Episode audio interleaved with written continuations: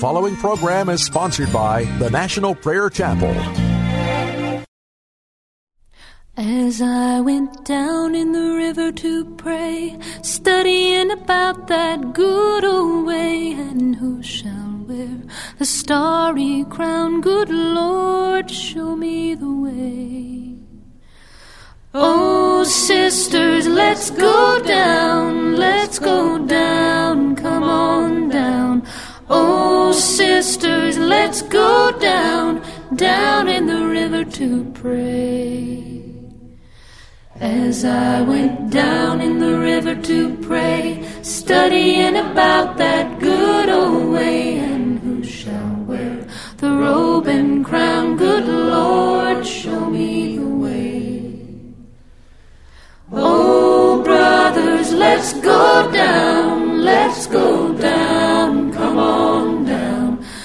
on, brothers, let's go down, down in the river to pray. As I went down in the river to pray, studying about that good old way, and who shall wear the starry crown? Good Lord, show me the way. Oh, fathers, let's go down, let's go down, go down, down in the river to pray. As I went down in the river to pray, studying about that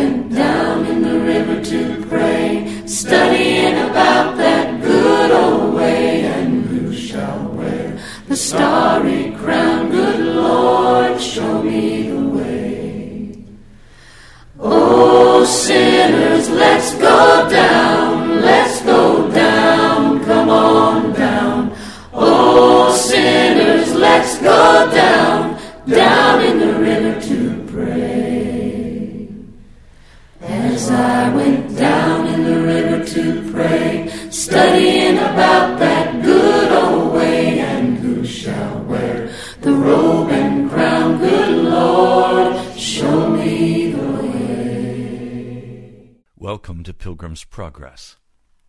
I'm Ray Greenley, the pastor of the National Prayer Chapel. There is one most essential fact that you need to know. Jesus is a person. He's not an institution. He's not an organization. Jesus is a person. He is the most glorious and awesome person to have ever become a human person. But he is a human and will be a human throughout all of eternity. Now,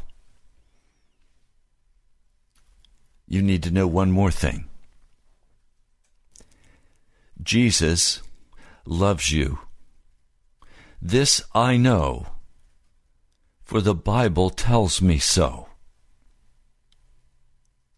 Now, after we've absorbed those two facts that Jesus is a person and that Jesus loves you,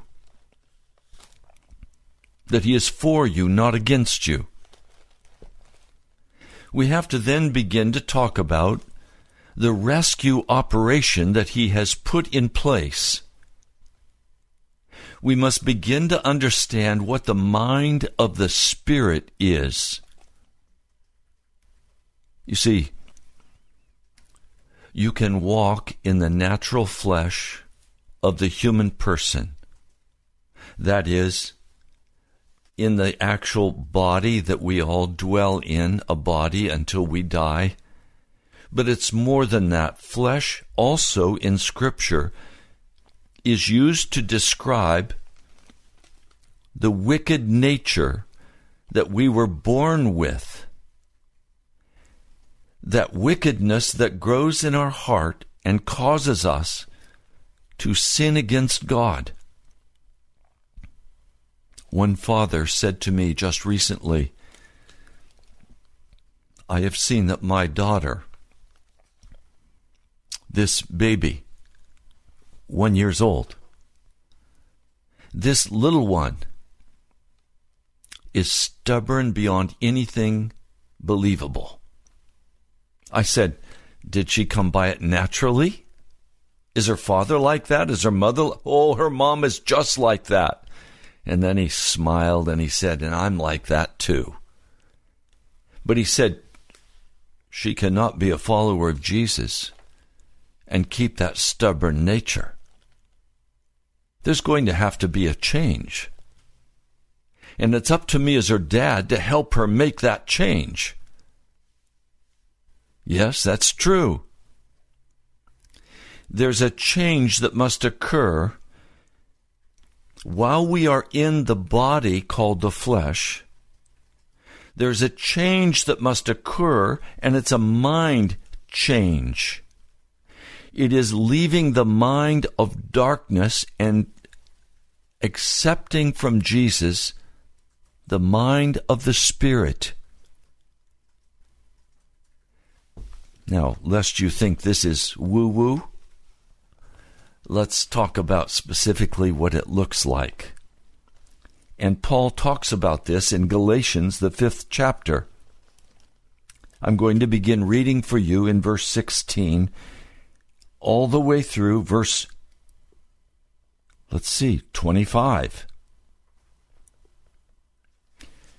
Now I say to you, you must walk in the Spirit and you absolutely cannot fulfill the lust of the flesh, i.e., fallen nature. So now we need to stop, we need to identify what is walking in the Spirit and what is the fallen nature. What do those look like? How do they act? And then we have to look at our own lives and say, on this day, was I walking in the Spirit or was I walking in the flesh, i.e., the fallen nature? Let me continue. Verse 17. Now the flesh lusts against the Spirit, and the Spirit against the flesh. Indeed, these things oppose each other so that you may not do these things that you may desire. But if you are led by the Spirit, you are not under law. Now you recognize he's addressing here the same issues he brought up in both Romans 7 and Romans 8.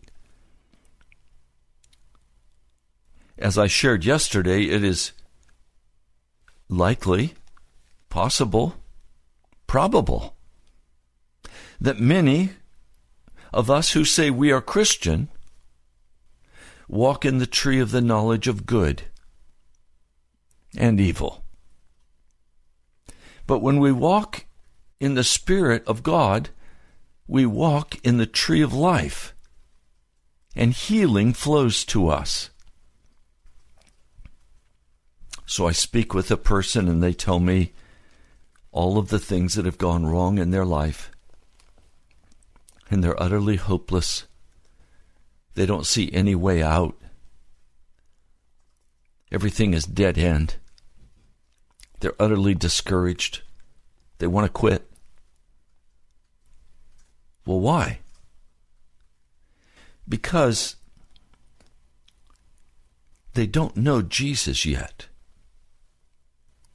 When you know Jesus, your heart is filled with life, with joy, with peace. When you know Jesus, He said, roll that burden over to Him, give it to Him. frankly, most of us have lived so many years in the flesh, i.e., fallen nature, that it's hard for us to let go of all of that and let Jesus heal us and forgive us and restore us. But that's what the Christian gospel is all about. That's the good news, that we don't have to continue walking in the hopeless, dead end place, but instead, we can walk in Jesus Christ. Now, if you're like me, you've spent a lot of time in the past trying to walk by the law, trying to do everything you were supposed to do, and and then slowly circumstances changed and you drifted away and you stopped going to church and you just tried to survive. The Christian gospel is not about surviving. It's about flourishing. It's about prospering. It's about living in joy in Jesus Christ because we now have the mind of the Spirit.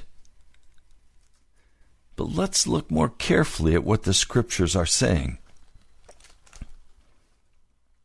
Verse 18, this is Galatians 5:18, but if you are led by the Spirit, you are not under law. Why? Because the law does not bring right behavior. It only condemns us. But when we walk in a way where we allow ourselves to be led by the Holy Spirit, we're no longer under the law. Pardon me. Now, the works of the flesh, verse 19, are manifestations. Now, let's identify these manifestations adultery. Jesus came and said, If you look at a woman lustfully, you already committed adultery. Fornication, uncleanness, indecency. Have you ever walked in any of that? I have. And what happens? Your heart is heavy. Your heart is broken. You know you're wrong. And if you're wise and you know the gospel, you quickly go to the prayer closet and you cry out to Jesus and you repent and you don't walk that way anymore. Idolatry. What is that? That's where we keep wanting more stuff and keep worshiping things until we're so deep in debt we can barely wiggle. But we have to have that one more thing. No, we don't. Happiness is not found in the worship of things. Happiness is not found in a in a degree or a graduate degree.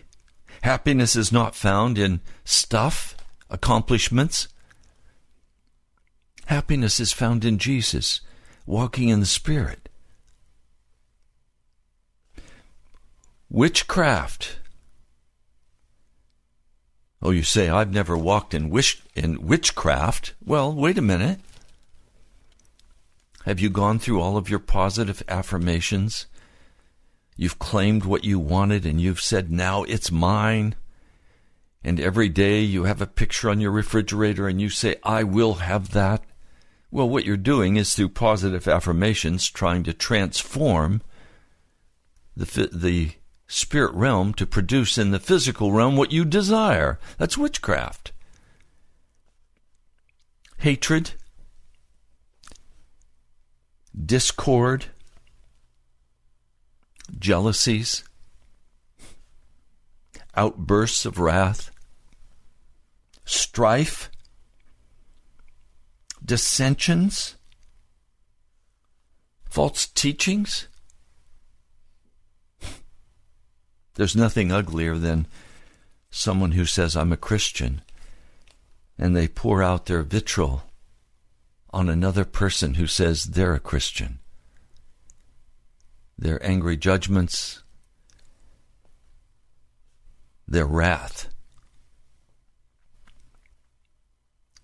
The Lord is saying that that's not of the Spirit, that's of the flesh. Self righteousness is always of the flesh and not of the Spirit. The Spirit brings humility. I'll show you that in just a moment. But let's stop just a moment and talk about marriage. If you're married, please. Or if you're not, you'll apply this to friendships. What happens when husband and wife, one of them is totally irresponsible and it causes conflict? Where one turns aside to what they want, not what is best for the marriage. What happens when they begin to stonewall one or the other or both? Where communication takes place, but there's no response, there's just defensiveness, anger, rage. What happens? Well, Paul is saying that all of that is coming out of walking in the flesh, i.e., the fallen nature. What I hope you hear now is not judgment or condemnation. What I'm what I'm hoping you're hearing is clarity in whether you're walking in flesh or in the spirit. Now, may I be very plain with you? There have been times in my life where I've simply walked in my flesh, i.e., fallen nature. And I've had to go to the Lord and be very somber, very sober, and repent and say, Lord, I'm not going to do that again. I'm going to walk without strife, without dissensions, without outbursts of wrath I'm just not going to walk that way. I'm not going to bite another person. You see, the, the fallen nature is a wolf nature. And what does a wolf do? It bites, it devours. I choose not to do that. So, in your life, can you identify any places where you are still walking in in outbursts of wrath, in strife, in dissensions, where you lift up your standard and try to crush others to make them agree with you? Your judgments.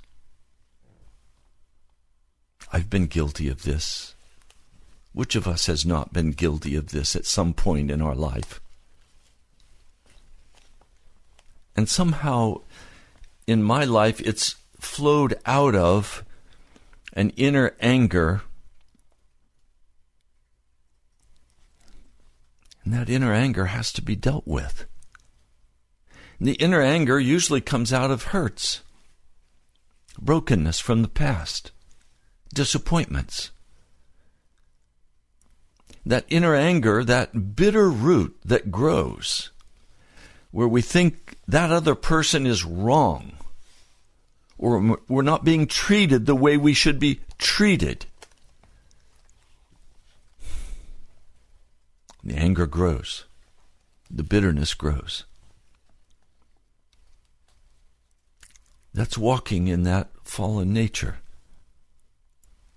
Now, there comes a point where you are invited by Jesus into his love, into his mercy, into his grace. And now you take a position with Jesus that says, I'm going to give all of this mess to Jesus. I'm not going to carry it.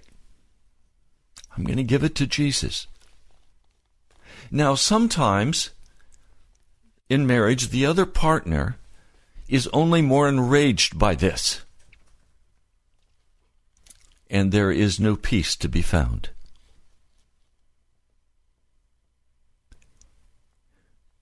But at other times, both partners will recognize the wrong of their biting each other. And they both repent.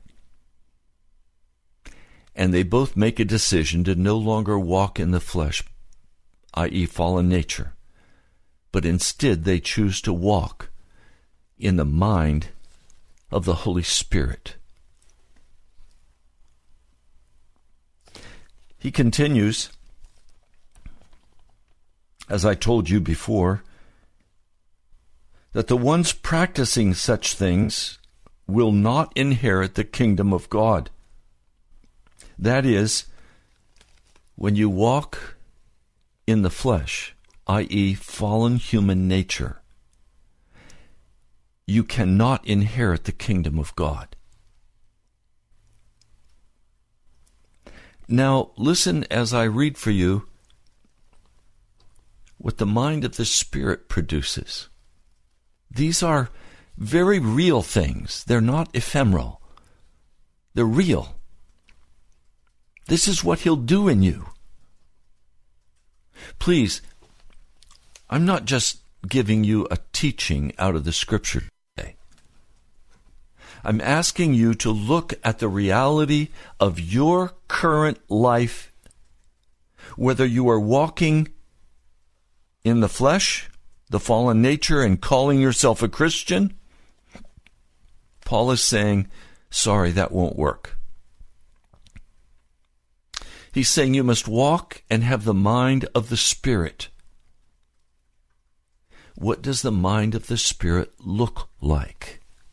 what will your life look like if you begin to walk in the mind of the Spirit? What will it produce in terms of outward appearance? The fruit of the Spirit, verse 22. Now, I want you to notice it does not say the fruits of the Spirit. This is singular.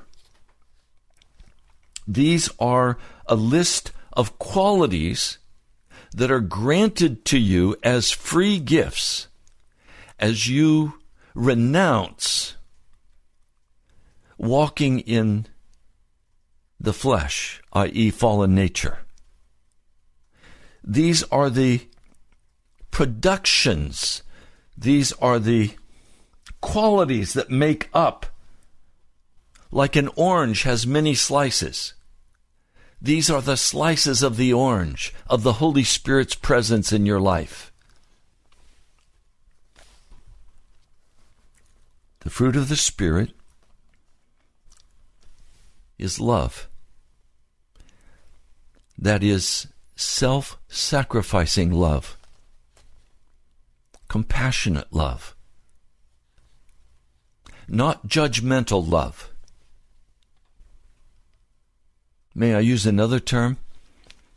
Curious love. Love that does not judge based on your judgments, but instead a curious love. A love of sacrificing my flesh, i.e., fallen nature, and allowing the mind of the Spirit to begin to produce in me a compassionate, curious love to reach out and make a difference in someone else's life. Now, I can only tell you when, when you are loved this way by another person, you will blossom. And when you love someone else this way, they will blossom. You know that hard headed husband you have? There's the possibility that if you just love him and stop the fight, he could respond. Now, I'm not Pollyanna. I understand that there are some people who have wounds so deep that you can love them forever and all they'll do is spit in your face.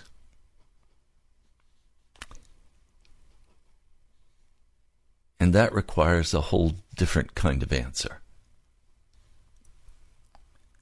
But the first quality that will demonstrate the presence and the power of the Holy Spirit in your heart and in your life is that you will begin strangely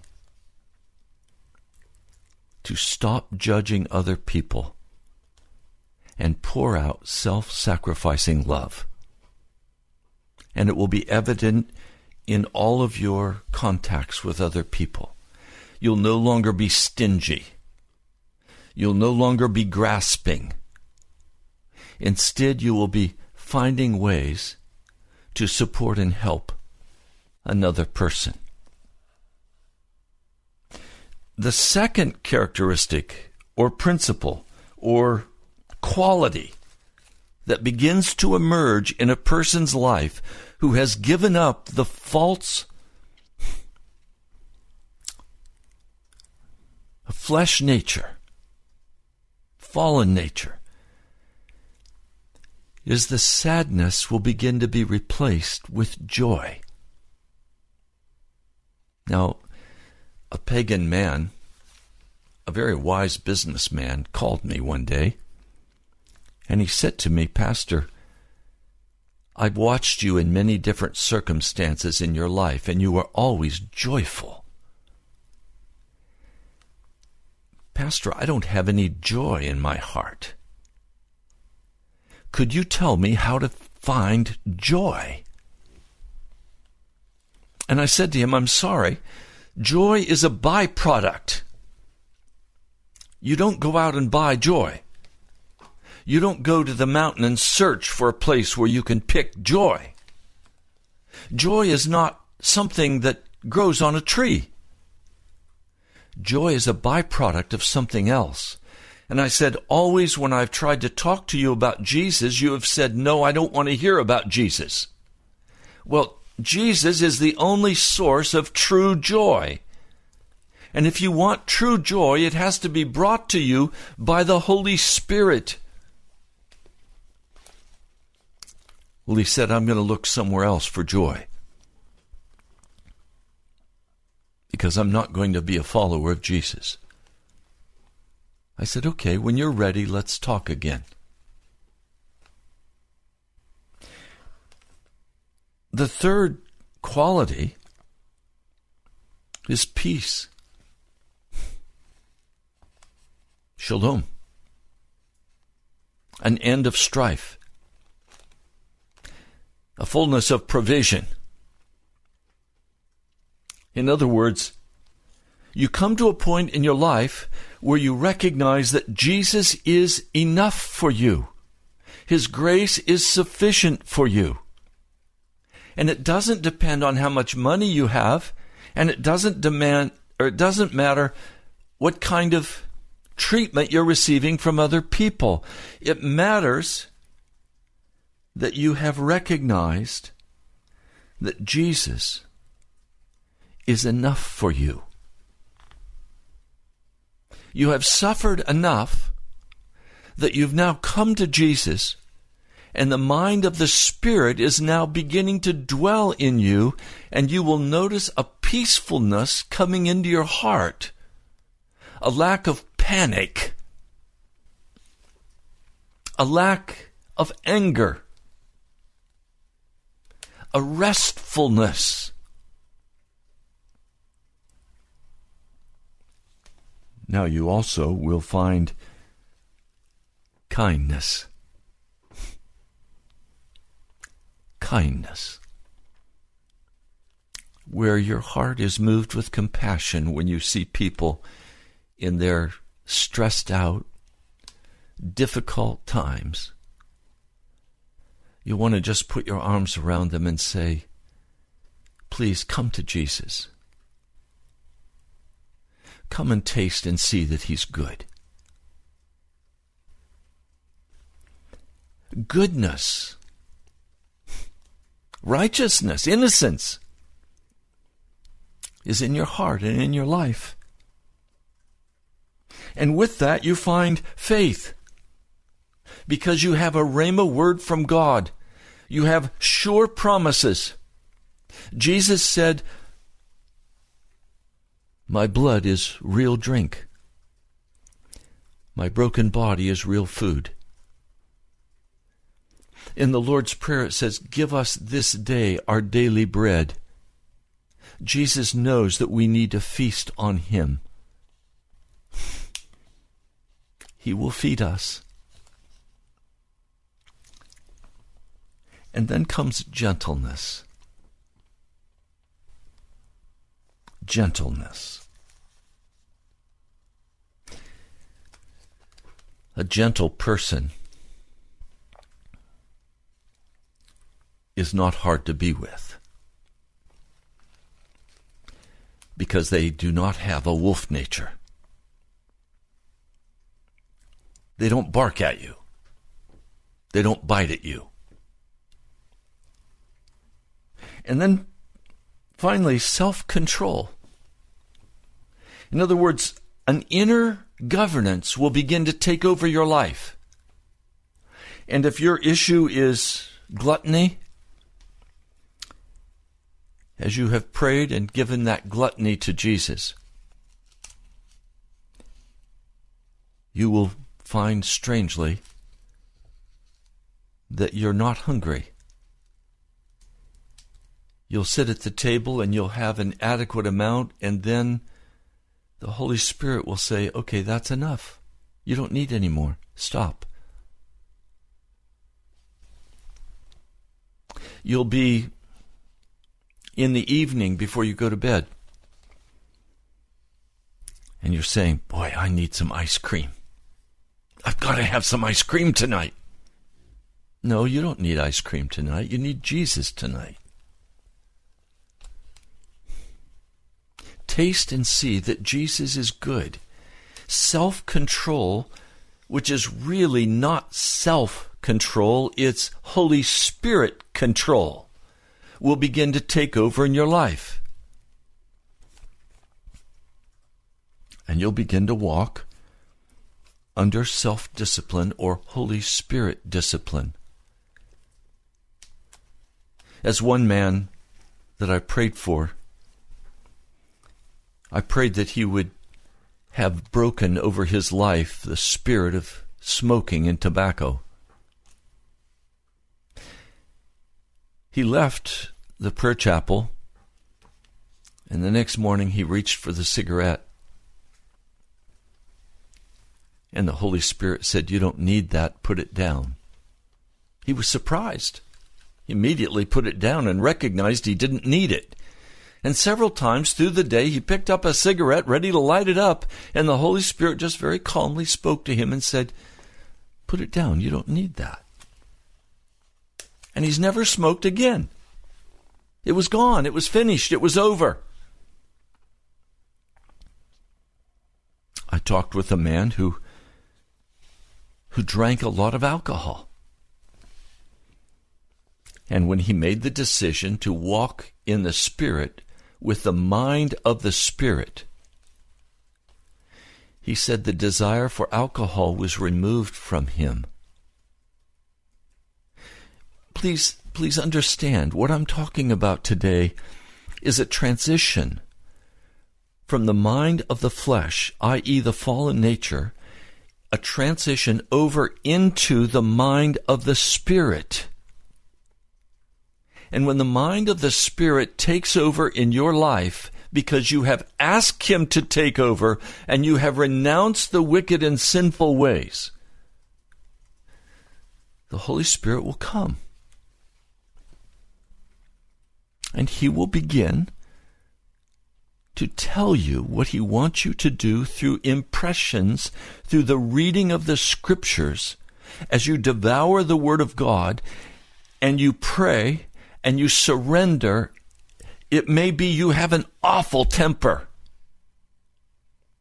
You have to face that temper honestly in the prayer closet and pray and lay it all out before Jesus and ask Him, Would you now sovereignly come and remove this temper from my heart and give to me the mind of the Holy Spirit by the precious blood, Jesus, you shed on Calvary? I renounce this anger. I renounce my bitterness. I'm done with it. And now watch as the Holy Spirit moves in. And as one beautiful Christian said to me, Pastor, I don't know what happened. My anger's gone. I'm not angry anymore. I'm free. And I tell you, that's exactly what happened to me. In high school, I loved to fight with my fists. In grade school, somebody said something to me I didn't like. I'd fight. I'd punch. I'd talk later. My anger was a trigger edge and I was sitting in the chapel during a worship service in a Christian high school. And the Holy Spirit came down. And suddenly students began to weep, and I was one of them. The speaker had to stop speaking. The wailing was so loud in that chapel. The Holy Spirit came down in revival power in that chapel. And the speaker stepped back. He said, Does anyone come anyone want to come to the mic and just share what the Holy Spirit has done in you? And lines of of young people stood up and went up and began to confess every kind of wicked sin. And they were set free. They were changed. I sat in my seat, unmoving, as though I was paralyzed. And I said, Lord Jesus, I'm sinning against you with my anger. I've tried to control it, but I can't. My fists do my talking. It's wrong. How can I ever become a pastor if I have this kind of bitter anger in my heart toward my dad, toward others, my brothers, both older than me, who would beat me up at a moment's notice? How could I? How could I be a minister of the gospel and have that wicked anger in my heart? I just sat in that chapel crying out to the Lord, and suddenly this incredible peace came over my heart.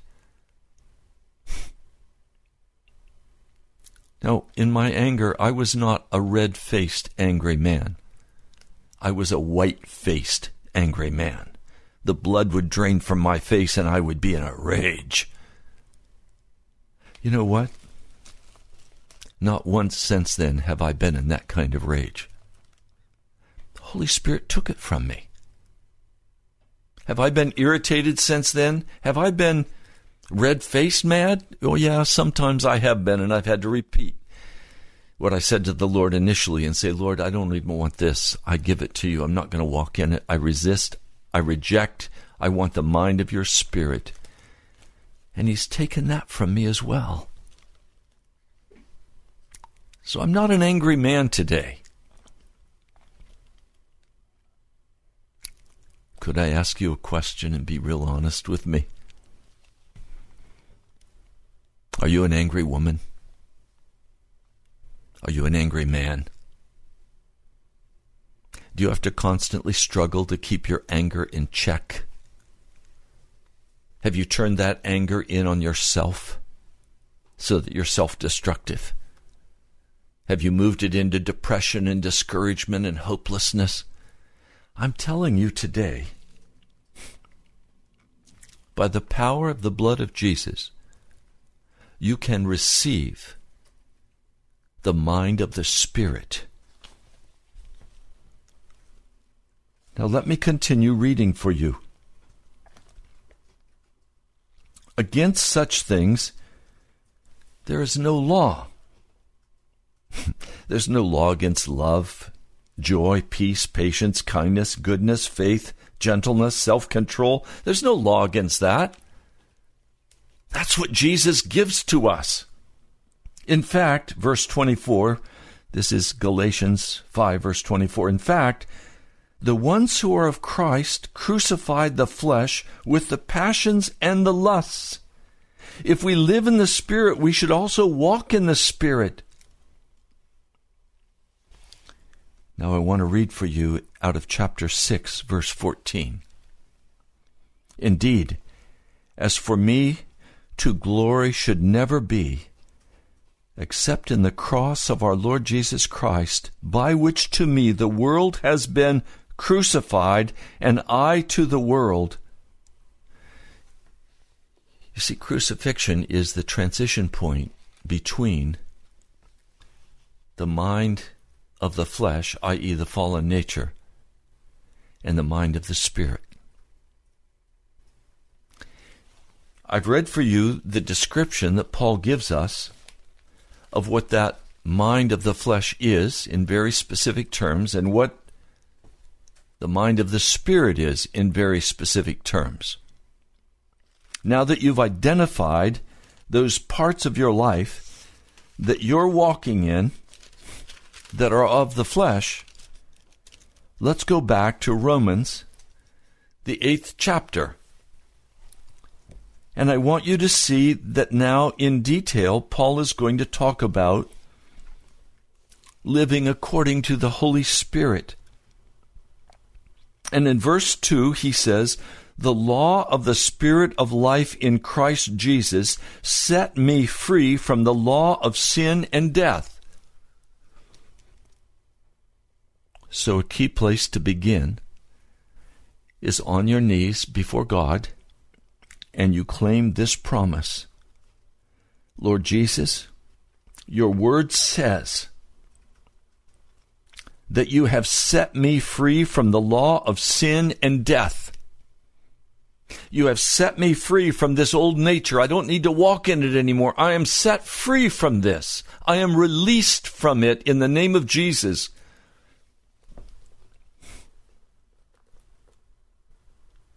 Notice he brought down judgments upon sin while in the flesh. Verse 4 In order that the righteous requirements of the law may be fulfilled in us. You see, it does not say that the righteous requirements of the law could be striven after until finally I am successful in accomplishing all of this. No, this is not my accomplishment. This is what is done by the Spirit of God as I cry out and renounce those wicked parts of my heart. And I ask Jesus if he would utterly release me from the works of the flesh, i.e., the natural man, the wicked, sinful man. Now, verse 5 For the ones being according to the flesh mind, i.e., the fallen nature, the things of the flesh, but the ones according to the Spirit, the things of the Spirit. In other words, in your mind, you make these choices and decisions. In your mind, you make the decision to come to Jesus and ask Him to give you a new life in Him, and you surrender to Him. You consecrate yourself to Him. You give yourself totally over to Him, and you give up your old ways by the power of the Spirit, by the power of the blood.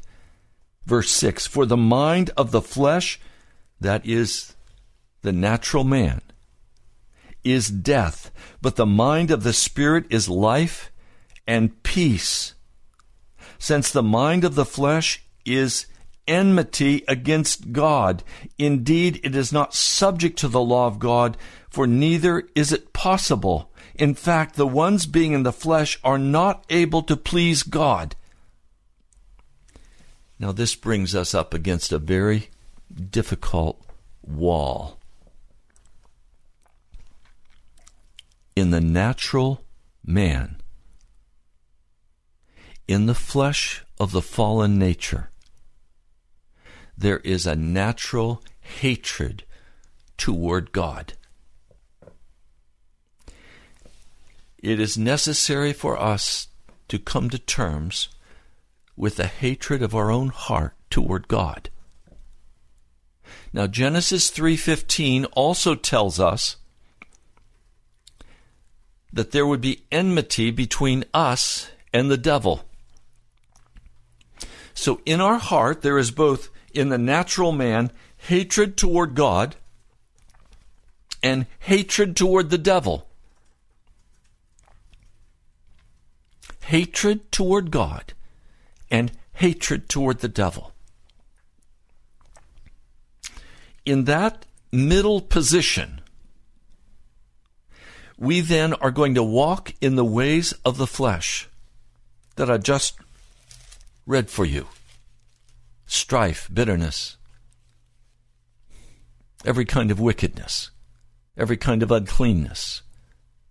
We're either going to walk in that or we're going to walk in righteousness, in innocence. We're going to walk in the Spirit. Now, part of where I have struggled is thinking that I could choose one day to walk in the flesh, and then the next day I could choose to walk in the Spirit. You can do that on a very temporary basis. But if you choose to do that, you are saying that there is a third power here, and I have a neutral ground, and I am God, and I get to decide what I'm going to do. It is by crucifixion that we enter into the spirit realm. The crucifixion of the mind and the heart, the spirit of man. It is where we finally say, I am finished with this. Now, First John tells us that if we do sin, we have an advocate with the Father. And if we confess our sins, He will cleanse us. He will forgive us. He will remove our sin. And then it says, and He will purify us from all uncleanness. Now, in my life, I've gone back to that old fallen nature many times. But always the Holy Spirit calls me out of that and calls me to walk in the Spirit until the victory, the full victory, is gained in the Spirit realm. Where I finally say, Look, I can't do that anymore. I can't walk that way anymore. It's too painful. It causes too much brokenness in my heart. It grieves Jesus. It grieves me. It grieves other people. I can't do that. I have to walk clean. And as you constantly make that decision to totally surrender to Jesus and totally walk out His will in your life, these attributes of the Spirit are seen more and more. These characteristics of the Spirit are seen more and more in your life and in your heart. Verse 6 For the mind of the flesh is death, but the mind of the Spirit is life and peace.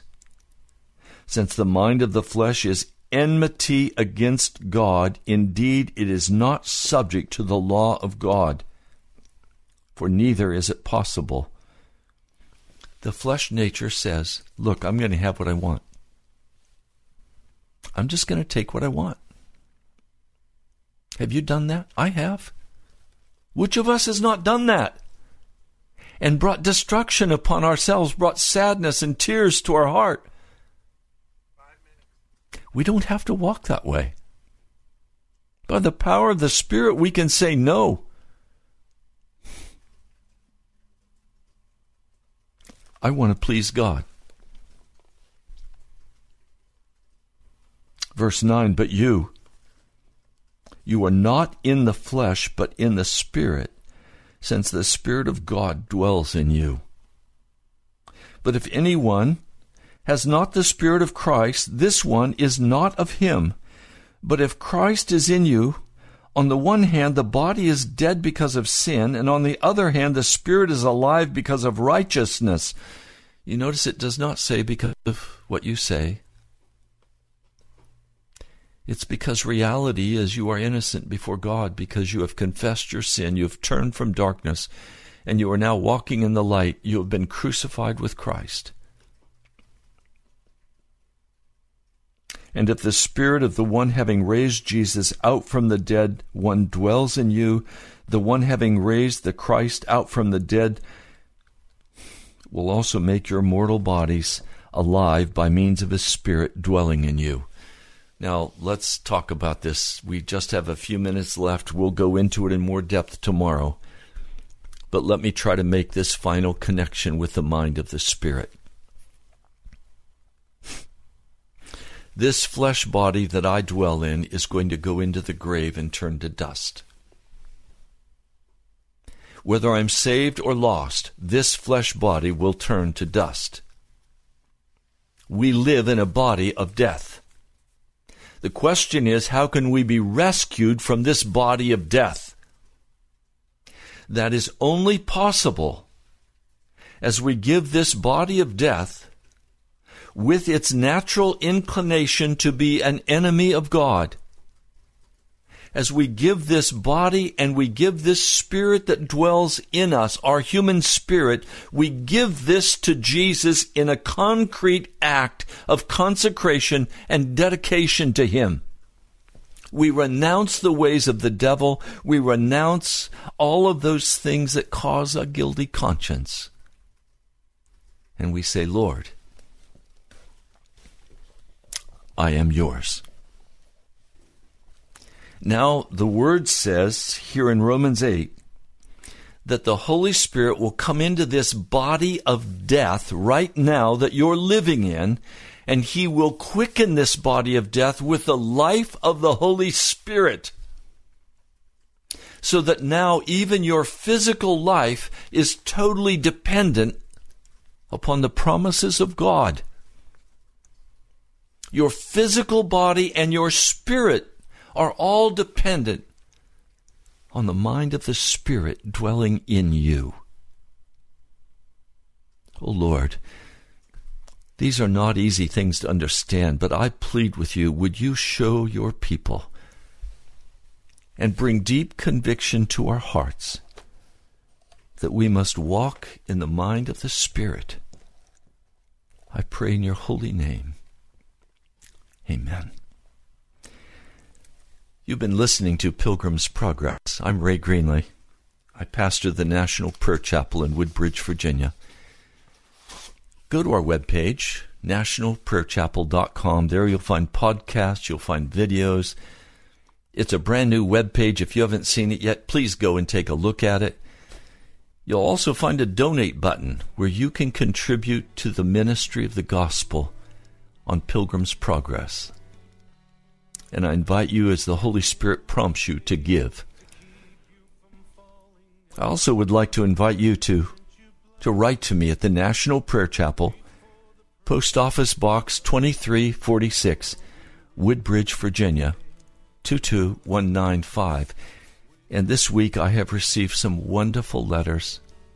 Thank you so much for your love and kindness and encouragement to me. God bless you. I love you. I'll talk to you soon.